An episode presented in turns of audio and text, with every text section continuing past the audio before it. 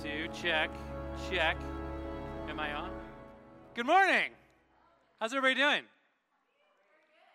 I'm glad you guys come. I'm glad there's people in the room because it's not real. It's not real when there's not. Um, this is going to be yours in a minute. I'm going to move over here. Um, we're doing everything, everything different today. I just was like, the last two weeks have just been like, I want some change. Uh, I, I want to see, I want to see how we uh, can adjust to really be as present as we can. Is my is my microphone on? All right, good. And I, you know, like when, when you're doing this online thing, it's it's weird because everyone kind of comes in because the things are going to turn on at 10:30. And by the way, out there, hi everyone. Um, the things are going to come on at 10:30, and so then we're like, okay, they're watching. That makes it feel like a show, right? Like it, that's what it makes it feel like, and I don't like it. And so I'm like rebelling against it. Okay, so I, I want it to feel more like this. This is what I want it to feel like. And so what we're going to do is this. Um, I have a quick announcement, and then he's got some announcements. Um, and then I have 12 more people with more announcements. I don't. I'm, I'm going to get back up. And I got some stuff to talk about. And we're going to talk about that. And then uh, we're going to respond with a uh, sort of a worship set that Michael's put together that sort of takes you on a journey. And I'm excited about it. Um, is everybody good? Yeah. Okay. So, first off, I'm right. So I want to I want to start off first off. I want to talk about last week about what happened, because what had happened was we were going to have church, and this has happened before. And then Friday, somebody calls and says, "Oh, guess who just tested positive for COVID?" And then you realize, "Oh, we were all together the other day. This is fun." Um, and other people are like, "Yeah, and I have a fever." Okay, so let's all go get tested. So we canceled everything and sent off to get tested. There was only one positive. Everything else was good. So so we're all right. Um, second thing, I have I have uber sad news uh, to share with you. And if you got your email this morning from the church, then you already read it. Um, and uh, basically, I, am letting you know that like like Sam is resigning. Sam's moving on. There's nothing wrong. You guys know Sam Sam Lee, our director of our director of uh, of house churches and discipleship and stuff like that. And he also manages the staff. He does all kinds of stuff. Um, I've known for many years. He's he's he's always reminded. He's like, I mean, we're not going to be here forever. At some point, we're going to go. It's as if he's telling me, and I'm like, yeah, yeah, sure. And then like they're they're moving on to the next thing, whatever God has for them. They came they came to us from YWAM missions. Um, and I want to be clear, like nothing is wrong. There's no bad blood. I, I would love for him to stay on forever. Makes my job a million times easier. Um, and I'm super thankful for his work. He has served as an elder now for nine years. This is his ninth year as an elder. Um, and so he's seen the journey from the tiny little theater over there, the Silver Springs Theater, to here, to buying this building in 2011. Like, he's been here for all of it because they've been here as a family 11 or 12 years, I think. Um, and so there's a card in the lobby. I can see it from here. It's um, a few pieces of paper because I figured there'd be more space as well if we need it. Um, but there's a card in the lobby that we are gonna that we're gonna fill out and send to Sam. Don't worry, I'm sure Sam's not watching right now. Um, and we can just if you have a word for Sam, fill that out, like write on it, and we're gonna put them together and send them out to him uh, with a gift from us as well. And uh, yeah, I'm I'm just really thankful for the the tireless service that Sam and his entire family, Kezia and his two sons, that they've all put into this church. Great friends. Um, and he finished well, and I'm really excited about that. So uh, if, if, you have some words for Sam, uh, fill it out. Um, and he, they'll be popping in here and there, they said. They'll be, they'll be hanging out and coming back to visit. So we'll see him around. Uh, right now, I'm going to pass it off to uh, my boy Joseph here. Um, you can use this one. You can bring it over for some announcements. Morning, everyone. My name is Joseph. I'm one of the congregational reps here at Watermark. And if you're wondering what that is, uh, we represent you to the staff and the employees of the church. So if you have questions about how things work, come ask, uh, come find us, ask the question. If you have grievances about the way we're handling a certain thing like the COVID, uh, please graciously come bring us our attention. If you have questions about how we adjust for time dilation when broadcasting to satellite internet users, um, but we're really glad you're here, uh, and welcome to the new guests who are either looking online or here in person. Um, for those of you who have needs, please, please, please reach out to us. We love you and we want to be part of your life. You can either email us at help at watermarktampa.com or there's a portion of our website, watermarktampa.com slash relief, where you can request assistance. It's also a good place to donate or uh, find ways to get involved. Giving can be done online at watermarktampa.com slash give, or there's offering boxes located in the lobby. Our website is constantly updated for new information. That also includes content for uh, We Watermark. There's also the sermon study guide and sermon visuals on that as well. You can follow us on Facebook at Watermark Tampa Church and on Instagram at Watermark Tampa. Uh, announcements for today we are collectively reading a church called Tov. Um, up and coming is a question and answer session with the authors Scot and Laura. That's uh, May 4th, Star Wars Day, at 7 p.m. Uh, this is a really great book about church culture, and as we start to investigate what we want church to be after the apocalypse, the first thing is um, how do we influence the culture of the church? And this is a really great first step, I think, to whatever life and God has for us next after COVID. Um, for those of you who are joining us, and I think that's a lot of you, uh, as a Watermark collective, there's a Watermark 101 membership class. If you're interested in learning about what it means to be a member at Watermark, you can join us Sunday, May 16th at 6:30 p.m. Childcare is provided, and you can RSVP at watermarktampa.com/events. Also, I'm really excited to announce a summertime community night on June 25th. Uh, in lieu of a VBS this summer, we're going to have a one night of family friendly fun in our backyard. Everyone is welcome. There will be water slides and slime. So come check us out, have a great time, and enjoy the service. I got to stay away from you. All right, just joking. No, we're good. All right, I'm vaccinated. I think you are too. This is all I can talk about now. Vaccinations. Are you vaccinated? Are you? Which one are you? Are you going to date the other ones or not? You know what I mean? Um, is this? Am I okay? So yeah. Oh, also, I wanted to let you know. We, for those of you watching online who can't drive here and sign a piece of paper, um, Sam's email address is still active, like sam at watermarktampa.com. Sam at watermarktampa.com. So if you want to troll him, you can. But if you'd rather encourage him, to be better. Um, so feel free to like reach out to him and thank him for his work. And uh, awesome. Okay, and beg him to come back. Right? Just joking.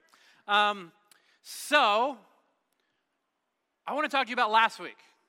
Last week, I was attempting to write a sermon, and it was not going well, like at all. I've been, I've been, I've been here since 2003. There's people in the church who weren't even born yet when I started here. Um, and so last week, I'm writing this sermon and I'm studying the text. And the way I do it is we go straight through a text and I read all these commentaries and I read as much literature as I can on a text and I um, I read some of the writings of the church fathers to see what they thought. I like to skip like all the way back 1700 years because those are the people that like the first generation of Christians. I want to know what they were up to and what they thought about stuff. And I just like nothing's happening. The way it usually works is I do all this reading and I wait and I and I have meetings like I, I do all the reading right up front Tuesday or so. Um, and then I wait and I meet with people and I do other things and do work throughout the week and, and meet with the staff and help do all kinds of projects we're working on. And the sermon, like the idea comes of what I'm talking about. Hey, come on in, don't be confused, everyone. We started, I reversed everything just to mess with everyone. just really no other reason than just let's see what happens. Try this. Um, and so nothing was happening. Um, Friday, about 1.30, that's when I'm wrapping it up. I'm putting the finishing touches on. I know where we're going. I know what we're talking about. I know what we're doing. Friday at 1.30, I'm sitting at my desk with a blank screen. I've got nothing. And I've, and I've read the passage over and over and over. I want to read it with you in a second. Um, I read it over and over and over. And finally, I had this idea, this like spark of an idea. And I was like, oh, yes. And I started writing. And I'm like, don't interrupt me. And I'm writing, right? And my son, my six year old son, walks in and looks at me. And I was like, uh, don't, hey, buddy, can, like, come back in a minute. And he throws up all over the floor next to my desk. And he looks at me and goes, I threw up. I'm like, yeah, yeah, you did. How do you feel? He's like, I feel okay now. You know what I mean? Like, he's fine. And then I, we clean it all up, lay him down with a bowl. and then I sat down to write again, and there was nothing. It was gone again. And then I got a call from a friend. And I was like, might as well, right? So I answer the phone. I'm like, what's up? Um, and it's a friend. He's preached here before, and I talked to him, and, and he's moved away. He's in, he's in Ohio now. Um, and he was like, what's going on? I was like, dude, I've been trying to write a sermon. There is nothing. This is not, like, there's nothing. And he goes, well, that's your sermon. I'm like, what? He's like, the fact that there's nothing. That You tried so hard and there's like nothing. That's your sermon. I was like, that's a really dumb idea for a sermon. He's like, that's your sermon. And I, and then COVID happened that night. COVID just happened last week. So that like, and the whole thing, like, I had nothing. Anyways, I didn't have anything anyways. Um, and it was all for a reason. And I, I spent the rest of the week trying to figure out what the reason was. And so here we are. And this is what I'm doing. This is, this is the reason.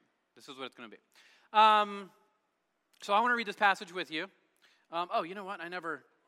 Do we have a clicker? Put out the next slide for me. I never actually set up my slide clicking, so I may just say that button. Okay. So here's the passage. Just ponder this with me and read it. And I, well, you're going to see so many things. They're like, you could have preached on this and this and this. I know. I know, I know. Okay, here we go. As soon as it was night, the believers sent Paul and Silas away to Berea. On arriving there, they went to the Jewish synagogue, and now the Berean Jews were of more trouble, uh, I'm sorry, of more trouble, more noble character than those in Thessalonica. For they received the message with great eagerness and examined the scriptures every day to see if what Paul said was true. As a result, many of them believed, as did also a number of prominent Greek women and many Greek men. But when the Jews in Thessalonica learned that Paul was preaching the word of God at Berea, some of them went there too, agitating the crowds and stirring them up. The believers immediately sent Paul to the coast, but Silas and Timothy stayed at Berea. And those who escorted Paul brought him to Athens and then left with instructions for Silas and Timothy to join him as soon as possible. While Paul was waiting for them in Athens, he was greatly distressed to see that the city was full of idols. Okay, here's the thing this has all happened like four times now. Paul goes to a place, disruption. There are these um, agitators that it calls, the, the, people that stir stuff up. These guys are, are specifically, they're, they're like civil authorities. Their whole role in following Paul around, their whole role in society, was to make sure that everyone was rightly worshiping Caesar the way that they should. Okay?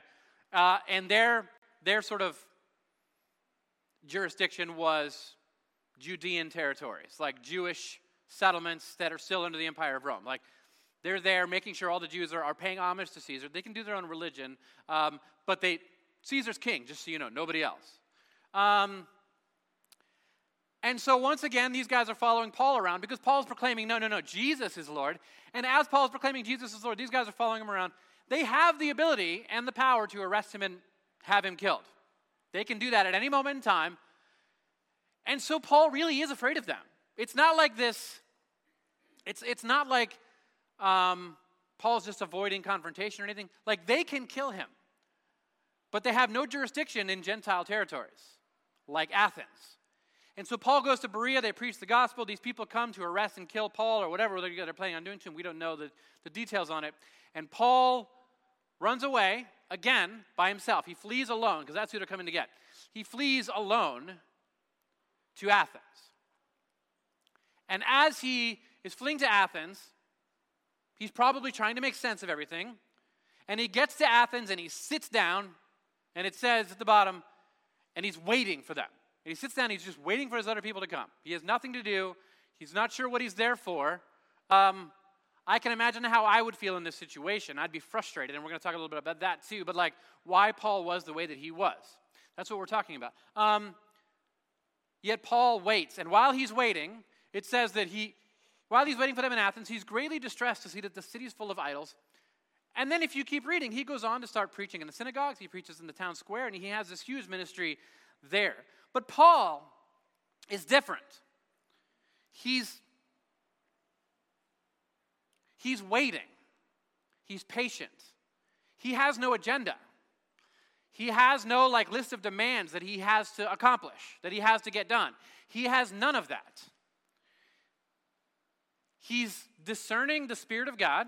He's letting God lead him. And the way he oftentimes let God lead him is, is by like his shipwrecks. For Paul, that's God leading him. People are coming to kill him, so he runs away. For Paul, that's God leading him.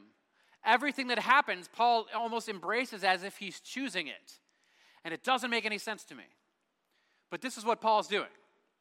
Um, and he's not motivated by the things that motivate the rest of us. He's not trying to, he's like, Paul's a pastor, but Pastor Paul is not going around trying to inspire people and give inspiring sermons to people. That's not what he's doing.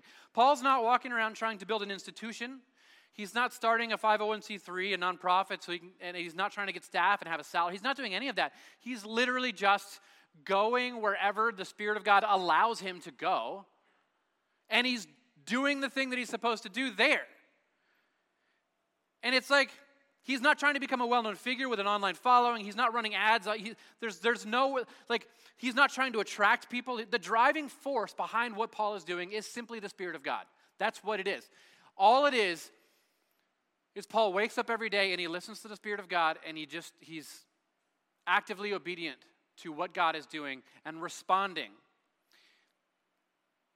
to what God brings into his life as if it was his choice. And when I find myself struggling to force something to happen, um, when I find myself lost, unable to like perform in some way, like I'm not measuring up, it's in those moments that I actually begin to realize that like it's not this actually like when I read Paul and I look at my life, when I'm trying to get something done and I can't, and he's trying to get something done and he can't, and we have two completely different responses. It's in those moments I can realize that, like, oh, the driving force behind what I'm doing is not the Spirit of God. It must not be, right? Like, my desire oftentimes is the same as all of ours. I want to impress people. I, I desire to succeed uh, when, when, when some people are rooting for me to fail. Like, a lot of you, you, you might be able to actually say, like, part of what drives me is, uh, is trying to prove people wrong that said I couldn't right? Like, by the way, that, that's, that's a terrible reason to do anything. And it ends, it ends badly. So don't let that be your driving force for anything. They said I couldn't. That's not healthy. What drives us is, what actually drives us, you need to find that because it actually matters. Because, like, I mean, oftentimes, sometimes I have this desire to persuade myself that I'm important or special or needed in some way, that I bring something to the table that you can't get anywhere else. And, and then, and, None of it's true. None of it's true. I offer nothing special to you. And when these thoughts happen, when these ideas happen, when the pressure happens, they're like, I got to get something. I have to inspire the people. Like, they're going to get sad and upset and like I'm trying to like, a, like manipulate you in some way. And when that happens, I need to wake up and realize, oh, I am the enemy of Christ right now. I'm doing my thing. God's doing God's thing, I'm doing my thing. And somehow, I, I need to learn to do the temperature gauge thing and gauge what is driving me. Is it the Spirit of God or is it something else? Everything has a driving center, a driving force at its center. Everything does. Everything. Um, every single person, every organization, every church has a driving force at its, simple, at its, its center. And I want to, like, okay, hit the first slide for me here. Um, oh, yeah, this is this is Paul's first move right here. Paul gets there, and while he's waiting, he knows, like we talked about this last week, he knows God is present there. Ancient Jews had this profound understanding that God is present everywhere. They didn't always know that, but it's something that God revealed to them. They're like, if I go to the depths of hell, you are there. If I go to the highest mountain, you are there. Like, this is how they talk. God is there. God is already at work because God is king of everything. And so Paul knows that God is there, and what Paul does is while he's waiting, he's distressed by all the idols around, but he knows that God is there, and he knows that God is going to do something. And so he takes the omnipresence of God and he says, I'm going to now, I know that God is here working. I'm going to manifest that presence, and I'm going to do the work that I believe God is already doing here. This is what's called the manifest presence of God. We talked about this last week. It is the response to the, the every doctrine has a response. The omnipresence of God. The only response to that is, well, I should manifest that presence because we're, we're the body of Christ. That is my role here. Like, this is what I do. And so, this is what is driving Paul. Hit the next slide for me. Um, but there are other things, one more click. There are other things that oftentimes flow from our work. And we oftentimes need to examine these things that flow from our work or our, our attitude, our heart, our mind. And we look at these things and you realize that, oh, I'm, I'm honoring some people over others. I have fear, great fear of the consequences of my actions, of what I'm doing. And in fact, those fears drive what I'm doing. Um, oftentimes we, have, we see threats of violence. Oftentimes we see isolation, defensive posture. Hit the next slide for me. Um, these are the fruits that tell you that what is driving you at the center is power. If these things are manifest in your life, in your work, whatever you're doing, at the center of this is power. This is what you're seeking. And these are the methods by which you seek to attain it. Next one desire for more, feelings of uselessness and failure, deception, the fake it till you make it marketing kind of thing, pretending you're something that you're really not. Sales, branding, oftentimes dishonesty and manipulation. These, go ahead, are, are the, uh, hey, when I, I'll go like this. All right, we'll have like a system. Don't tell them, they'll think it's magic. When these things are present, money is your driving force. And you look, you look at your life and you're like, I'm so anxious. I'm anxious, I'm anxious that I'm just going to lose all of it. So your driving force is keeping it all. If this is your driving force, you can't adequately do the work of God that God you can't adequately do the work that God has for you to do. Let's see what Paul is doing. All right, one more. Love, joy, peace, patience, kindness, goodness, faithfulness, gentleness, self control. This is what Paul's doing. This is, this is what you see manifested all through Paul's work from the beginning to the end. As we go through the book of Acts, this is what is present, always. People hate him, he responds graciously. He's locked up in prison, he's loving the guard, he's saving the guard, he's He's not afraid when he's in prison. He, there's, there's, there's nothing. There's nothing that he's afraid of. He exudes love. He's always joyful. He's always at peace with people and trying to make peace with people. He's patient. This is what we see right here is patience. Like, this is it. What we see with Paul on display, the main fruit that I see is patience. Something that I struggle to attain. I think all of us do. I want it now. I want what I want now. I've worked so long for this thing, it's time to get it. That is the nowness of things, that is, that is not a fruit of the Spirit. Patience is the fourth fruit of the Spirit, which Paul mentions in Galatians. Paul emphasizes patience regularly, Paul manifests patience constantly. Sometimes the word patient is translated as long suffering in some of your translations. Um, which I think long suffering is a great way to describe it. Um, and the reason that any fruit, the, the reason that any of these things are called the fruits of the Spirit is because they are the attributes of God. They're not something God is telling you to have, they are literally the things that God has and is and expresses. That's why you are called to show them to the world. And so it's an attribute of God's own self. God is patient, God is long suffering. We can look at the history of Israel and see this clearly. God regularly gives up control of things. He's that patient that God gives up control of things to you. And in fact, the very act of creation proves that God is willing to yield control. God created humanity and backed up and said, This is going to be a space. Like God fills all of the universe, but then pulls himself back and creates something else that is not himself and gives up control to that which he created. All of this is like God is telling you that you don't have to have control of everything. God is not in a hurry. The story of the Bible, especially the Old Testament, is a story of God really not being in a hurry. Um, God doesn't coerce us, God doesn't force our hand, God is not threatening. God is waiting. 1 Corinthians 13, God, love does not insist on its own way. When Paul describes the attributes of love in 1 Corinthians 13, he's describing the attributes of God, whom he says is love. Love does not insist on its own way. God does not insist always on having his way. oftentimes God relinquishes that control to you so that you can actually see that what you want, what you think you want, is not actually what is best for you. And there are many things that are obstacles to a life of patience. As I search my soul in my work, in the ministry that I'm trying to have, and I, and I plumb the depths of it to see what is driving this thing. What is driving this thing? Is the Spirit actually driving it? Is the Spirit at the center of the whole thing? I mean, if I was Paul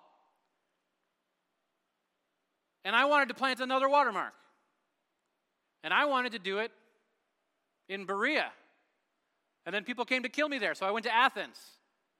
I would throw up the next slide for me. I, I feel like I would have several several thoughts and feelings. I would I would be frustrated because my work is disrupted.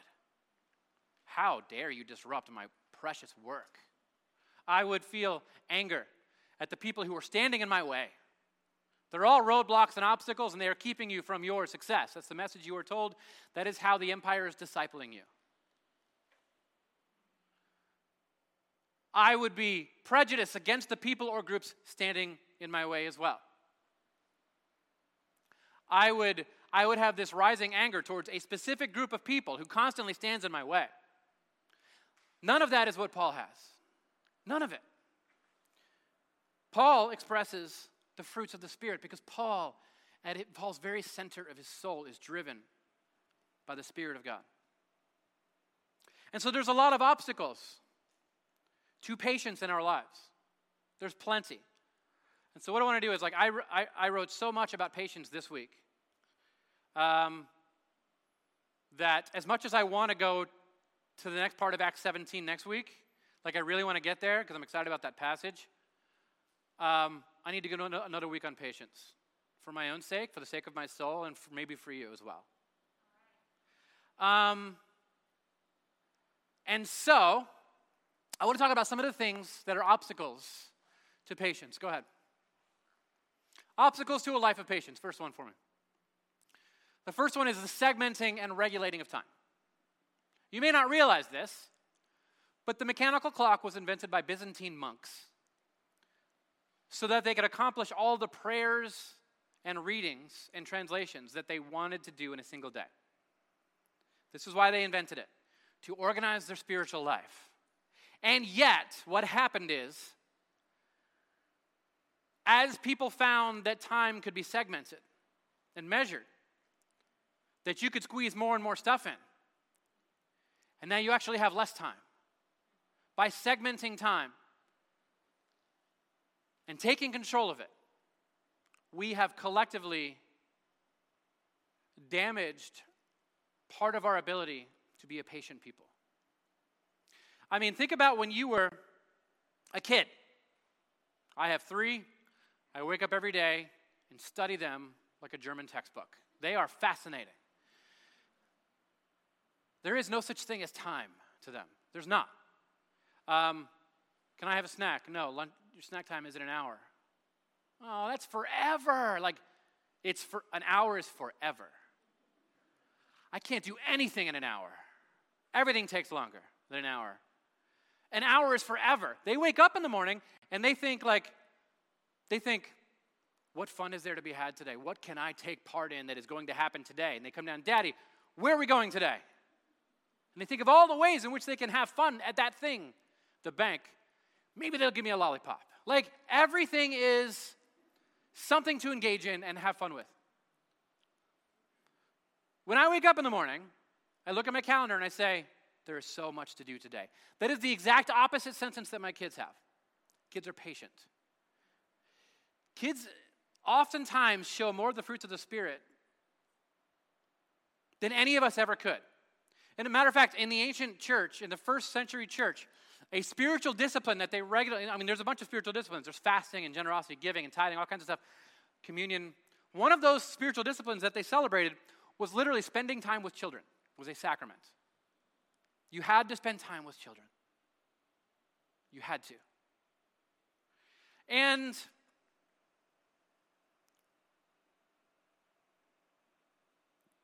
there was a time in your life when time was neutral, and you had a reign over it, and you could be patient, and you could wait, and you could dream, and you could think, and you could pray, and maybe now you can't.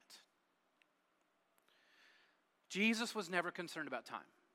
I don't know the solution to all this. Next week, I'm going to present some ideas on how we can sort of cultivate patience. But I want to point out this Jesus was never concerned with time, he lingered everywhere that he went. He lingered, he waited. Waiting in wonder for what God was doing and how he could respond to it. Put up the next thing for me. Another obstacle to a life of patience is the hoarding of time. Um, most of us view our time as our resource, our own personal resource to, we use the word spend, right? We're capitalists. We spend our time. Um, time is money. Um, and we spend it as we see fit. Interruptions in our daily agenda are inevitably viewed as intrusions. They are interruptions, that's what they are. For instance, I like to write my content in three to four block hours uninterrupted. That's how I like to write my contact, my, my, my content. Um, but when I say this, I'm going to take a few hours. This is my time. I'm going to write. I'm going to focus in. What I'm doing is I'm relegating everything that happens as to the, to the section of interruption. My children throwing up next to me. If you walked in late, you missed the story. Sorry. The, but children next to me, when they, when they tap on my shoulder and they say, Daddy, I have just made them an interruption. I have, they are intruding on my sacred time. I'm only here for a certain amount of time and then I die. And you, kid, just took some of that time. This is not how things are supposed to be. Um, and what happens is we apologize for taking up someone else's time. I apologize for taking up your time. That was yours. I'm stealing some of it. I'm sorry. I'm making some of your time mine. As if I get more when I do that. Like, have you ever apologized for taking up someone's time? Have you ever had people apologize to you for that? This is what happens when we expect others to be stingy with their time. We expect people to be stingy with their time. No one ever questions the calendar. If somebody hits me up and they say, hey, I need to meet with you tomorrow night, I can't. I'm playing Candyland with my daughter. But this is really, really important. You're right. I'll cancel my Candyland with my daughter. If I had said, my schedule's full, instead of telling them what I am doing, my schedule's full. Oh, your sacred schedule's full? We'll meet the next day. You all know that this is how it is. The schedule, the time. It's paramount, it's precious. There's no time for patience, there's nothing to waste. How can we expect others to be stingy with their time? We don't want to steal and take the time of anyone else. We don't want people to steal from us. Can we really hope, though, to be patient with anyone? As long as we believe that our time is ours and that they are stealing from us. We can't be patient with anyone if that is the case. We can't. Patience requires an awareness that all time is God's time and that God is welcome to break in whenever God so chooses. Whenever God chooses to interrupt, God can interrupt. And that's okay. This is what it means to be led by the Spirit. Perhaps God wants to break in with a thought from a child who has something to say. A child who is apparently, according to Jesus, the kingdom is made of these. He's something about this child contains the heart of the kingdom. And I should listen closer. They are not an interruption. Perhaps God wants to interrupt me with a phone call from a friend to tell me that if I have nothing to say in a sermon, that's my sermon. Perhaps God wants to break in with a positive COVID test on our staff, so we have to shut down church again. Whatever God wants to do, God can do. It really doesn't matter. This is not mine. This is not yours. This is not ours. How can we be so impatient as to put our hands on the wheel and to push the gas ourselves? How can we be so impatient? Show me the the third thing, survey says exalting productivity. Exalting productivity. You guys, I know you're good Americans and you exalt productivity. as high as you possibly can. If Paul, like us, is living in this segmented time, if he were doing that, he would be hoarding his time in order to get as much done as possible. And we moralize that. We call that stewardship. I'm not saying it's immoral. We made it moral so that we can justify the stinginess of our time. He would have been highly frustrated with his level of productivity upon arriving in Athens. I'm off schedule now. Look at this. I was supposed to be planting a church in Berea yesterday, and it didn't happen. And here I am in Athens. Why am I here? You know what? Like, we have hindsight 2020 when we look back on Acts 17, and what we see is Acts 17 is one of the greatest passages in the New Testament. Because Paul gives this speech on the Areopagus to this wise team of pagan philosophers, and it's brilliant. And we have this amazing discourse because everything went really wrong.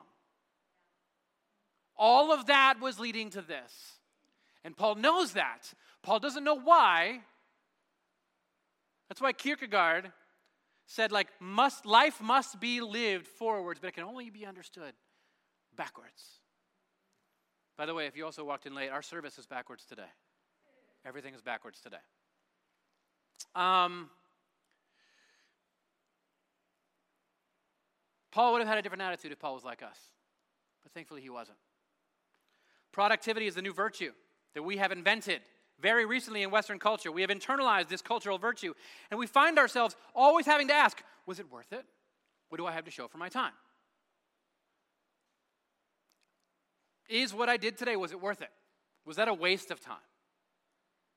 Was it a waste? Or, or was, it, was it spent well? In other words, will I get a good return on investment, is what we're saying. Yeah, we internalize this, and we feel like we are wasting our time by spending time reading books changing diapers, serving our children. We feel it is a waste of time. I suspect that this is actually the real reason why it's hard to find people to serve in children's ministries in every church. People consider it a waste of time to serve children. It's a sacrifice that they make. They don't see it as actually probably one of the most valuable times in your week. I suspect this is the reason. It's because of how our culture has discipled us on how to use time. We think that if we only get an hour on Sunday, what is the most productive use of that time? I only get one hour on Sunday. I got to use it well, okay? Certainly not showing children that they are loved. That, that's not the best use of my time. How will I get what I really came for, what I, what I paid for? Because we're consumers as well. And then the church becomes an exercise in consumerism. Where do I get the most bang for my buck? Instead of a time to gather with our family and urge each other forward in Christ likeness, instead of a time to gather and look at each other and talk about what it means to be Christ like people in a pagan world. Like, we don't see this as that though. We come in, we do the thing, we try to get our money's worth, and then we got to get off to the next thing and hope that this thing doesn't run into that thing. Does the way we find ourselves talking about church and worship betray a conviction that worship ought to be productive? Does worship need to be productive?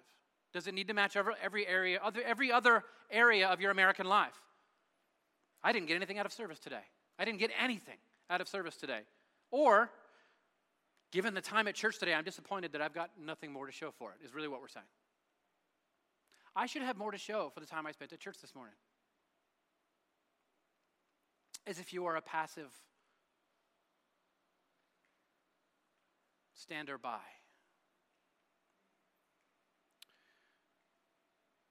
Perhaps our fixation on productivity instills in us a deep sense of impatience.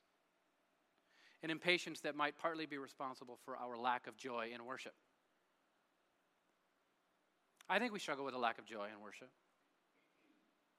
I think unless we have a full room like we did before, like January BC. Unless we have a full room, we feel like we can't express ourselves. We feel like we can't even relax. I'm afraid if someone might look at me, right?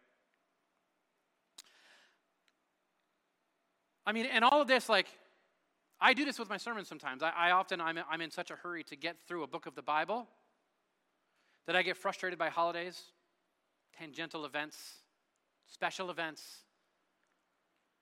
holidays, Easter, the resurrection of Christ can kind of get in my way. I'm trying to go through the book of Acts right now. I don't think you understand. Like I'm trying to get to Romans. Like I, I got stuff to do. That is an exercise and a display of intense impatience with what God is doing with a community of people. Me forcing a thing which is not mine to force. But perhaps the interruptions are God stepping in. Perhaps my agenda isn't important. Perhaps my work is to make space for God in this place. And that's why I wanted to switch it up today because I feel like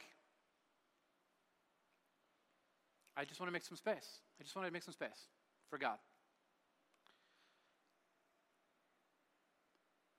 Perhaps the greatest thing we can learn in this entire pandemic is that patience is a fruit of the Spirit. Patience is a fruit of the Spirit. There are many love, joy, peace, patience, kindness, goodness, faithfulness, gentleness, self control. We were armed with everything that we needed to navigate all of this. We already had it all. And we allowed ourselves to be discipled by other people that are not Jesus. The greatest thing we can learn in this pandemic right now is patience. Division is a symptom, exhaustion is a symptom. The desire to just settle something and move on is a symptom that what has filled us and is leading us is not, in fact, the Spirit of God. It's something else entirely. And against my desire to move past this topic and to get to Paul in Athens, we need to stay here again another week and talk about patience. This is what we need to do. This week was about the obstacles to patience. And I want us to ponder them and I want us to invert, uh, observe them in our life this week. This week is about the obstacles to patience. Next week is about the cultivating of it. And so I want to invite our band. Are you guys in the room? We didn't plan. I don't know where you got. Yeah, come on up. Um, I literally walked in this morning and told, told everybody, we're doing it all backwards and we're doing it live. Um, and so